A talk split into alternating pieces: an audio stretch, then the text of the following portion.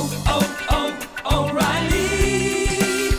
You need parts? O'Reilly Auto Parts has parts. Need them fast? We've got fast. No matter what you need, we have thousands of professional parts people doing their part to make sure you have it. Product availability. Just one part that makes O'Reilly stand apart. The professional parts people. Oh, oh, oh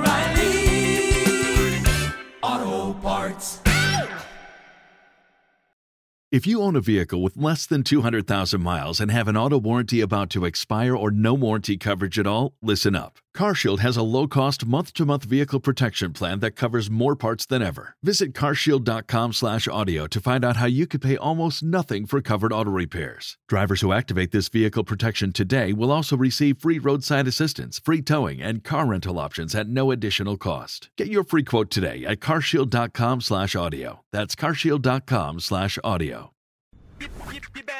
It's concepts with pivot. You understand just how we living. This for me is like rap religion. Open on beat cause we got this Skype. When it come to this, y'all, I can get it hype. When it come to this, yo, calm has risen. How you living, huh? Yo, how you living, Piven? So during this stand up comedy journey, I got to sit down with all kinds of people, and probably the guy who is the most kind of iconic and has been around the longest. I think he holds the record for the most appearances on Johnny Carson. Uh, Tom Dreesen, the great Tom Dreesen, sat down with me, and his his words meant so much to me. And he's so articulate and so so wise. You know, he's a straight shooter, um, and it was it was also very. Uh, inspiring to hear his words. Uh, I've never told anyone some of the things he said to me because they kind of wouldn't believe me. So you can hear it for yourself. And it's the last episode of the year. And thank you guys for riding with me. It means everything. It really does. Happy holidays, everyone. Are we rolling? Yeah. Oh, we went- okay. Yeah. Okay, do that question again. I'm sorry, I thought he was. Can, can, can we even think of an actor who has successfully transitioned into stand up? I can't, and I can tell you several who tried. McLean Stevenson, uh, Jamie Farr, uh, uh, Demond Wilson, who was on Redd Foxx's show. He was on Sanford and Son. They all had this great popularity, and they were comedic actors and good ones. They had this great popularity, and so they tried to do stand up. They would come to the improvisation or the comedy store in those days, and get up. And when they first got on stage, the audience went wild because this was a star, you know. And, and, it's, and you'll always get that open reaction. But after five minutes, you better have an act. See, after five minutes, that wears off because then it's time to show us your material. So I would advise anybody that, uh, uh, like you, a good actor and a good comedic actor, if you're going to do this and you're going to be serious about this, and load yourself up with ammunition, and that's material. That's what you have to work on morning, noon, and night. And it, it, it almost has to become an obsession with you because everything becomes material. You know, and, and that's the only way. You're an actor. If you didn't do uh, any acting at all for six months, you had a dry spell, or even eight months, a year, and pretty soon you get, and all of a sudden, out of nowhere, your agent calls you and says, "Get over there right away. They want to read you," and you haven't done a scene with anybody in a year. Are you going to be sharp? Hell no, you're not going to be sharp. What good is a break if you're not ready when the break comes? Mm. Every stand-up comedian that's good today will tell you how hard they worked on that material, original material. You know? Yeah. Yeah. And and the other line is, Jeremy, you know, I think Candid Camera had the greatest hook line, caught in the act of being yourself. Originally, all new comedians start out doing an impression of another comedian. I can watch a new kid working an open mic night and I'll say, oh, he likes Jerry Seinfeld or he likes David Letterman or Jay Leno or whatever. You can see the way they're working. But when you're new, so you're doing an impression of, a, of a, another comedian. But then one night you let a little bit of you out. And if it doesn't get a laugh, you go back into doing this impression of a comedian again. One night you let a little bit of you out and it gets a laugh. Whoa. And then next time you, you let a little bit more of you out. And pretty soon you start evolving, caught in the act of being yourself. Picasso said, try to paint like another artist, I dare you. You'll fail, but in doing so, you'll find out who you are as an artist. That's brilliant. And, um, you know, I've been influenced by many, many comics. Um, and probably unknowingly have been mimicking their cadence or whatever. But I think if there is good news about me, is that I'm blissfully unaware and delusional, if that makes any sense. Mm-hmm. Good. And you know, in the way that I love comedy, I really do, and I've watched it my entire life, and and, and watched stand up, and been in awe of you know George Car- Carlin to, you know Lenny Bruce and and and Chappelle and everyone in between and all that stuff. But I don't have any choice but to be my authentic self. Mm-hmm. I really don't. A couple mistakes you can make along the way. You know, one is comparing yourself to another comedian. I teach young comedians all the time. Never compare yourself to another comedian. That's the first sign that you're going to fail. You'll say, gee, I started out with Jeremy and, and he's already doing the Fallon show or the Kimmel show. And I started out with him. And, you know, your biggest mistake is when you compare yourself to another comedian. There's a great Hindu proverb that says, There's nothing noble about being superior to another man. True nobility lies in being superior to your former self. Am I a better friend than I was last year? Am I a better father than I was last year? Am I a better neighbor than I was last year? Am I a better comedian than I was last year? Your tapes from last year. You listen to your tapes or your today we video. You know, you watch. Have, have I grown? Your only competition the rest of your life as a stand-up comedian is your former self, what you were as a comedian last year. I sit here and tell you, and I, I give motivation speeches at universities, and I do it for comedians too. I call my for comedians, it's called the joy of stand-up comedy and how to get there. And I talk on four subjects: perception, visualization, self-talk, and develop a sense of humor. And I elaborate on those four subjects. Mm. But I will stand in front of the class and I'll say, I'm a success. I'm an absolute success as a stand up comedian. And you might say, How can you be a success? You started out with Jay Leno and David Letterman, and look what they accomplished and how much more money they have and more much fame than you. I was never in competition with David Letterman or Jay Leno. I just wanted to be the best Tom Dreesen I could be. And I did that by, you know, looking at my former self. And that's what you have to do your growth.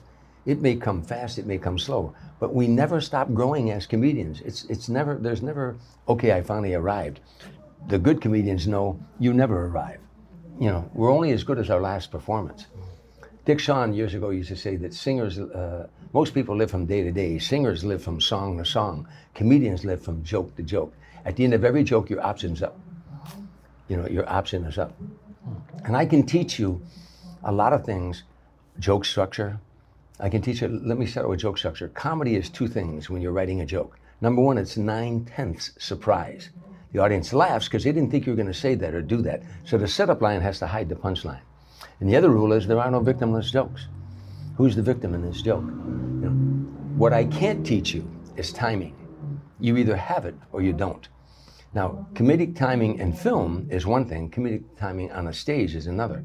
It's even hard to describe what timing is. You know, and the best way I can describe it, first of all, if I did the set that I did here tonight for 20 minutes, that piece of material, let's say I did that same material, like when I was opening for Frank Sinatra, if I did that same 20 minutes in front of 20,000 people opening for Frank, it takes on a totally different dynamic. And that's where the timing comes in. And the best way I can describe timing, and it's hard to describe, is say you have a big pond of water and you throw a rock up in the air, and the rock goes high in the air and it comes all the way down and it hits that pond of water and it ripples across the water. That's laughter. Some nights you never move on that line, on that laugh, when the laughter's on its way up. You just killed your laughter. You know, so some nights it's always when the rock is coming down. Some nights when the laughter is coming down, I move right there. Some nights I move here. Some nights I let it hit the water. And some nights I let it hit the water and ripple all the way across the pond before I move on my next line. What allows you to be available to understand those cues? There's, it's my thing about timing. You either have it or you don't.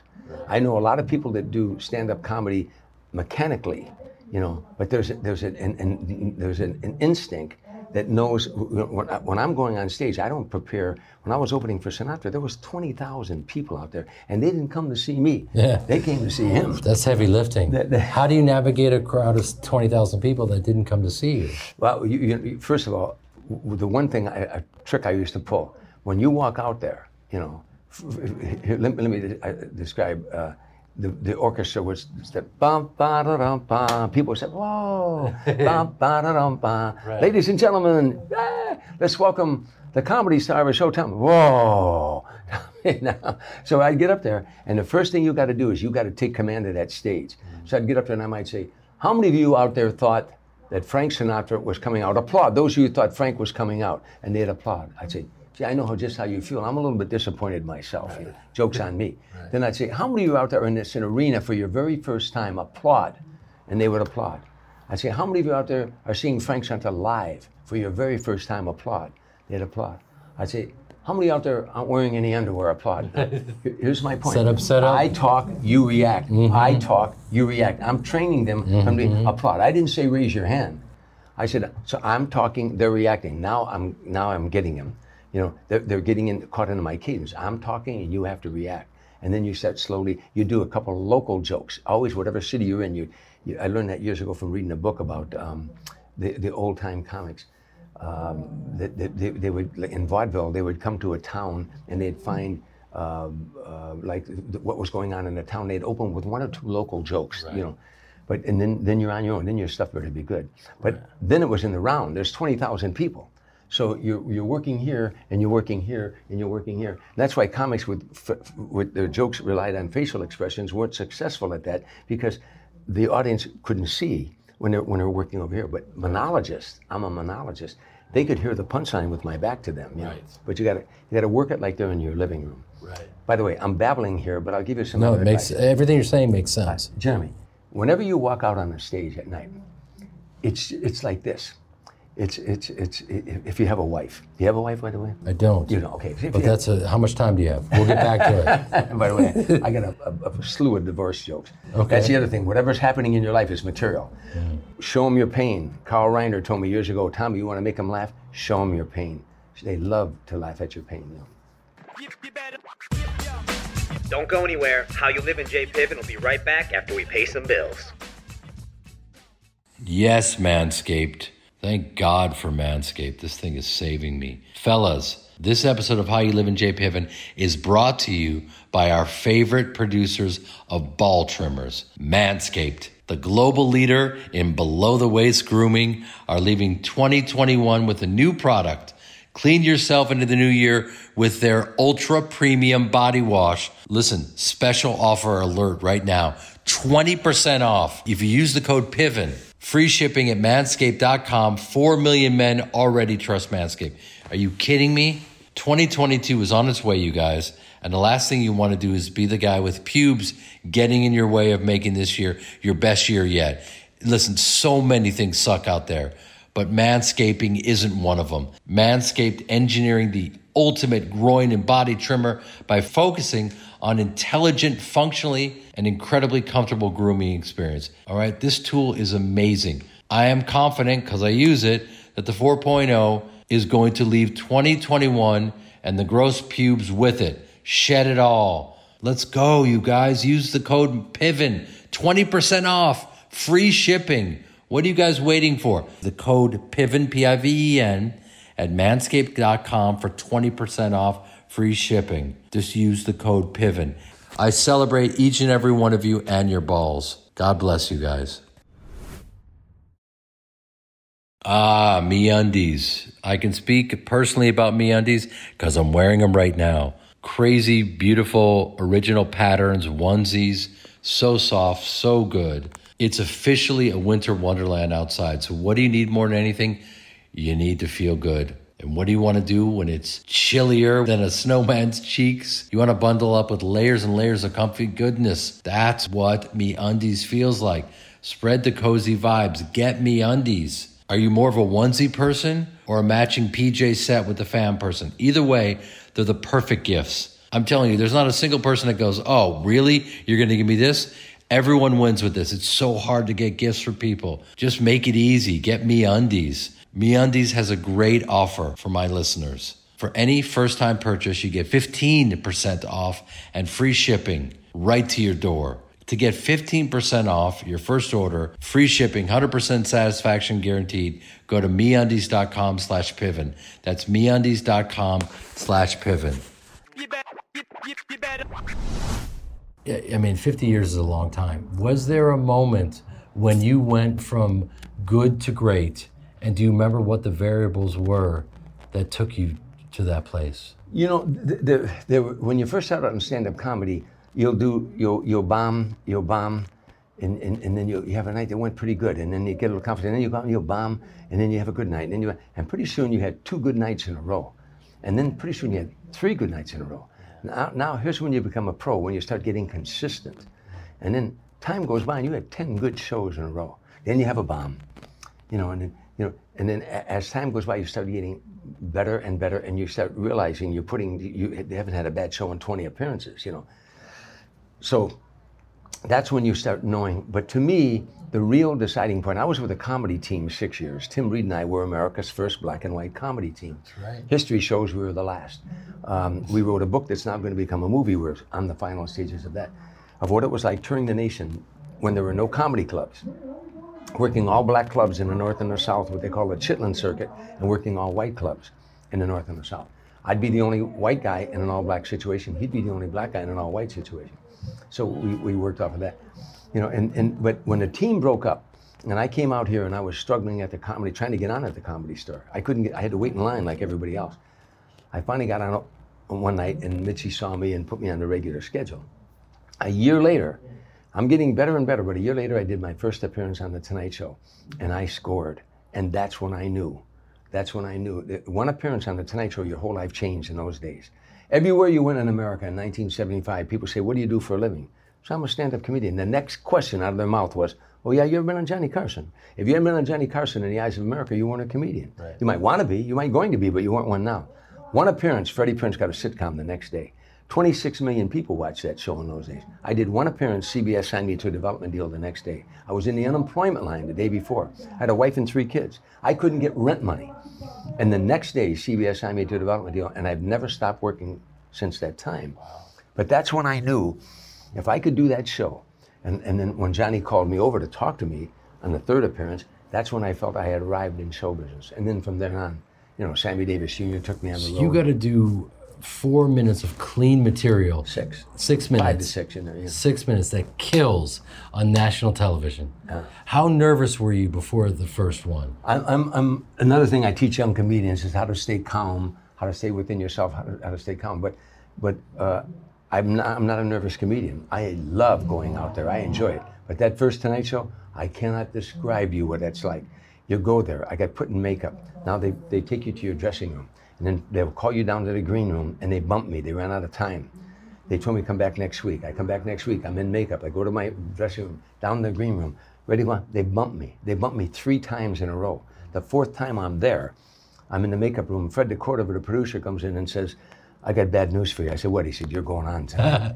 now, you start feeling something, you know, a lump coming in your throat. I don't want to say it because the lady said, but I always No, say, I. I always say, you know, you- you're getting ready to go on, you feel something nudging, nudging your Adam's apple, and you realize it's your asshole trying to get out. Right. Because you haven't eaten in a week. But I'm behind that curtain, and 26 million people are going to watch this show. Not only that, every talent coordinator, every every uh, there's um, uh, agents that are watching the show. There's um, booking agents for Vegas and stuff like that everybody is watching that show, including my mother back in Harvey, Illinois, that she's got all the people from the neighborhood. Well, I can't, if I bomb, I can't even go back home. You know, mm. so the pressure is enormous. Something key again. Johnny Carson says, after come on a commercial break, I'm behind the curtain, ready to go out. He said, "We're back now, and I'm glad you're in such a good mood tonight because my next guest is making his first appearance on the Tonight Show. Will you welcome Tom Dreesen?" That one line, "I'm glad you're in such a good mood tonight." Sets that audience up. You know, again, because he was a knowledgeable comedian. You know, he knew he knew how to set them up. Mm. That also is part of reading an audience. You know, that you're gonna you're gonna you know, in, in your career, you know. Let me let me get back to this. In acting, they teach us about the fourth wall. How important is that fourth wall? That I got to that fourth wall. You know, for those who don't understand what I'm saying, stage right, stage left. These are walls.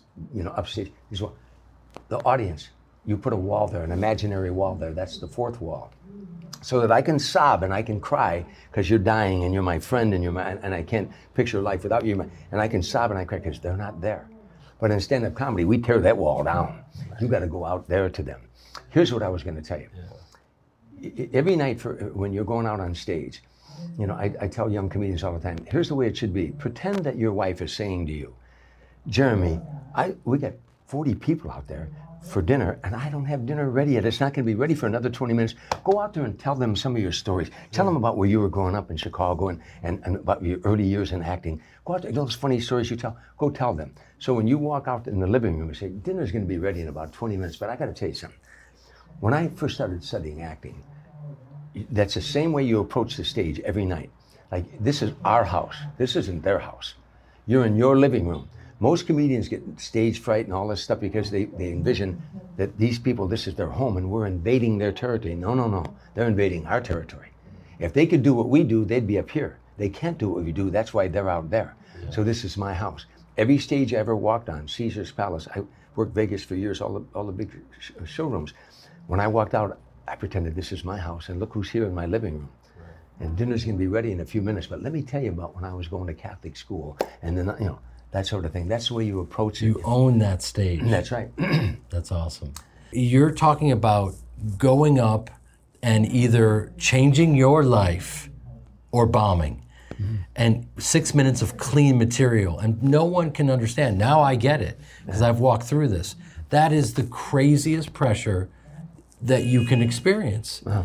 And the, the fact that, you know, it's so, so interesting. You got bumped four times, but the fact that you can walk out there and be calm and own that space, as you said, you're all in my living room, let me just hit you with it. That's what it's all about. But the moment you start getting into your own head about fears and doubts, all of these different things, that will help to eat away at your timing. So you've got to somehow fend off those voices so that you can stand and be present and mm-hmm. deliver your timing. Well, again, it's, it's, it's again that caught in the act of being yourself. This is, if, you never remember anything that I say, remember these lines conversation, not presentation. It's a conversation I'm having with this audience. Is it your act? You damn right it's your act, but it's your job to make it look like it's not an act. Right. This is- but isn't every act completely different? Ev- ev- what are you talking about? Every every performance that I that every, if I you mean the same material night after night? Yes, of course, because the audience is different. You know. No, but what I'm saying is everything you just said is, is absolutely true. And it is a conversation. Um, and at the same time, you you and I are both from Chicago, but you're from a different generation and your perspective is different. Our, our acts are different. Oh yeah, of course. Our energies are different. So it is a conversation, but at the same time, there are some that say to me, Jeremy, stop performing. It'll eat you up. And I hear it and I take it in and I get it and it has value. At the same time, I'm a performer. So I've got to walk through those. And then there are moments where it's totally conversational, like you said. So why can't it be a little bit of everything? Well, it can. See, again, you have to decide what kind of comedian you want to be. You know, you you you know, uh, how brilliant was Richard Pryor? Richard Pryor would be doing. I felt like uh, uh, where I grew up in Harvey. He grew up in Peoria. I felt like I was on a street corner again with, with the brothers when when Richard was doing doing his monologue. But every now and then he'd step out of his monologue and become a character. Mudbone. Right. He that's where he used use his acting skills inside his monologue, and that's fine with you. That'd be perfect for you. Right. You know, you're an actor. You know, so if you're describing about a guy you just met at Ralph's store and he's pushing a cart, you're going to become that guy, and you're going to enhance your stand-up comedy. Uh-huh. A lot of people, if you can m- blend the two, stand-up comedy, Jeremy Piven, caught in the act of being himself, with a conversation, not a presentation, but he steps out of that once in a while, do a character for you with his skills. Hey, you just enhance your stand-up 100%. You know. Don't go anywhere. How You Live in J Piven will be right back after we pay some bills. If you are looking for ways to skip, why not save time and money with stamps.com? The most important thing we have is time. It really is. And money can't even buy you time, but in this case it can.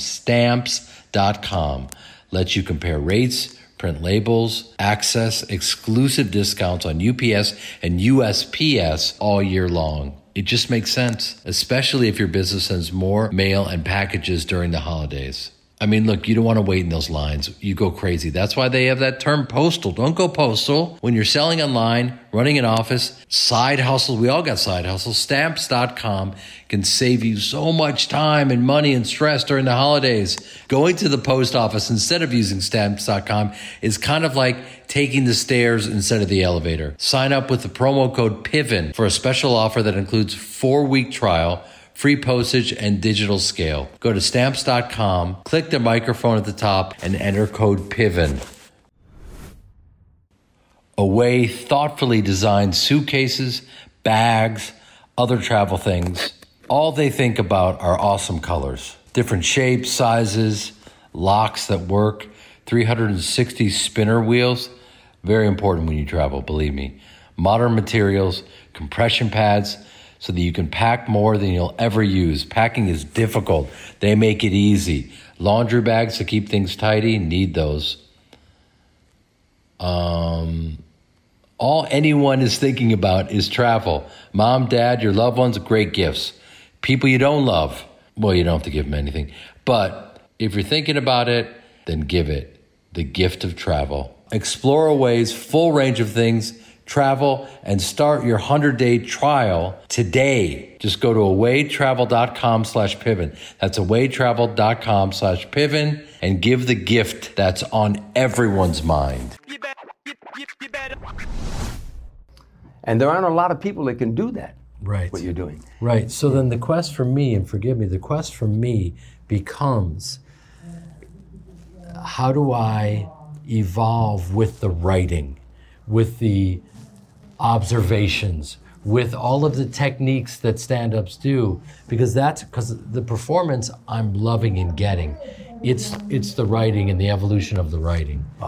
it, it, I'll say this, you know, to every young comedian I talk to today, man or woman. If you're not a good writer, you're not going to be able to survive in this business. You'll be able to come up with maybe five minutes, ten minutes, maybe 20 minutes. Who knows? Maybe you might even come up with a decent 25 minutes. But we're in a constant state of writing all of our lives. You know, somebody once said to me, and it's a very good question: Are you a writer that's a comedian, or are you a comedian that's a writer? I said, Wow.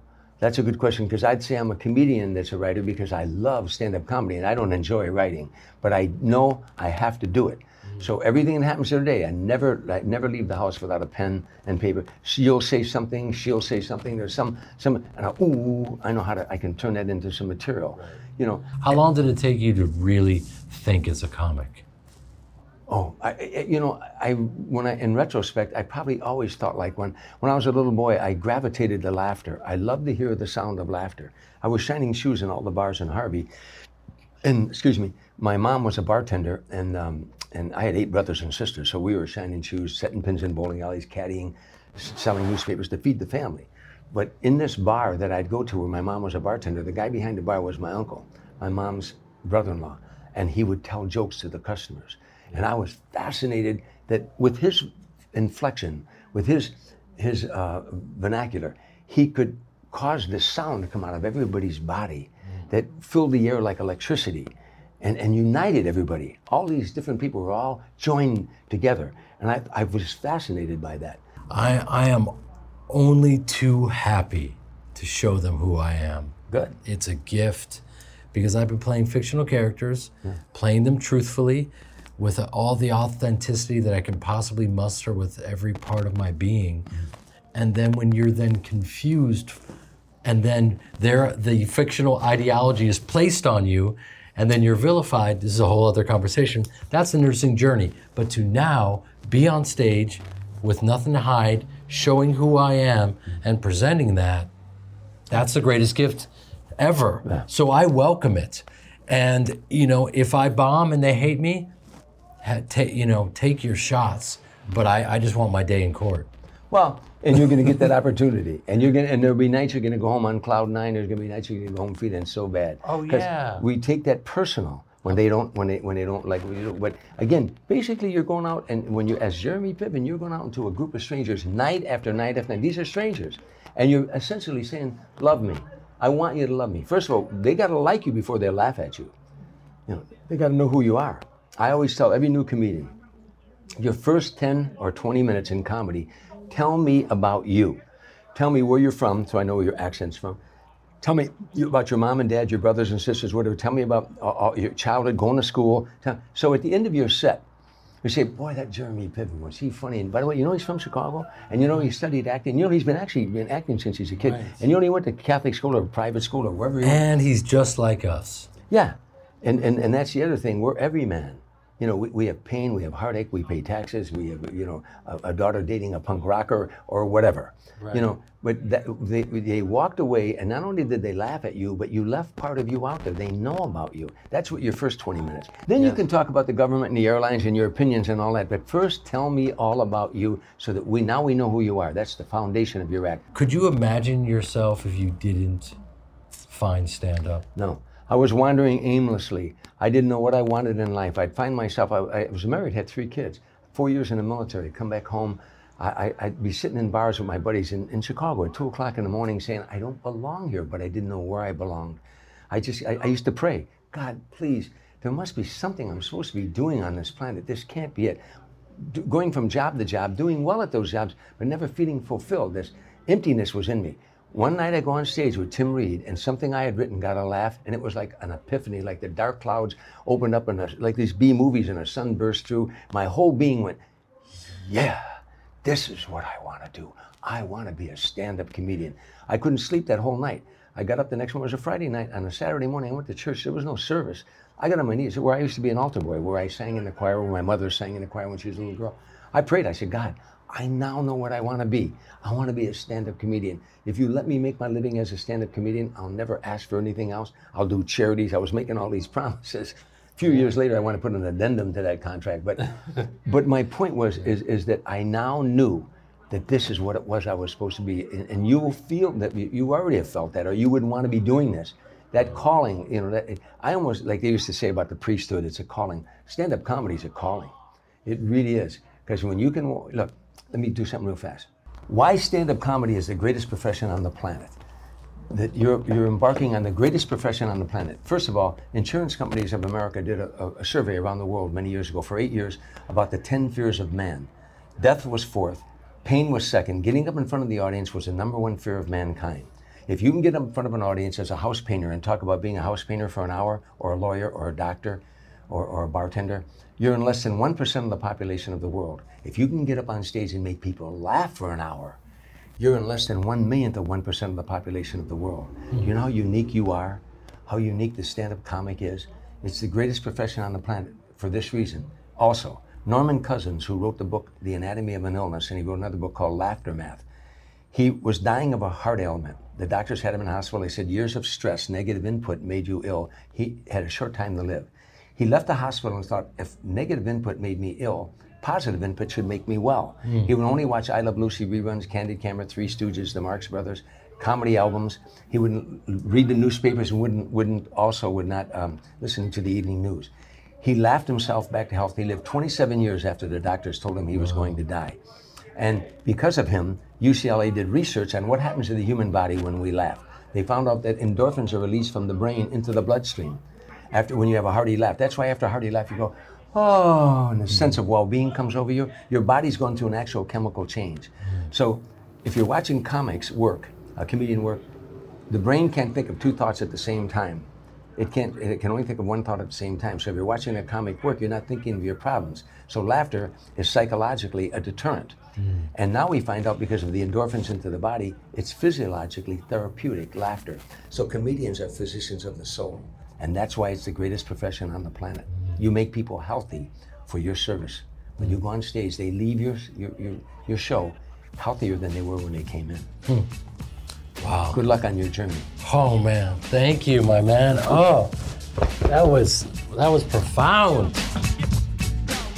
How You Live in Jay Piven is a Kast original podcast in association with Common Enemy and Tenderfoot TV. Producer is Kyle Tequila. Theme song by Common. Executive producer for Kast is Harley Roman. Executive producers for Tenderfoot TV are Donald Albright and Payne Lindsay. Executive producers for Common Enemy are Jared Einson and Dave Osico. Catch all new episodes of How You Live in Jay Piven every Wednesday, wherever you get your podcasts.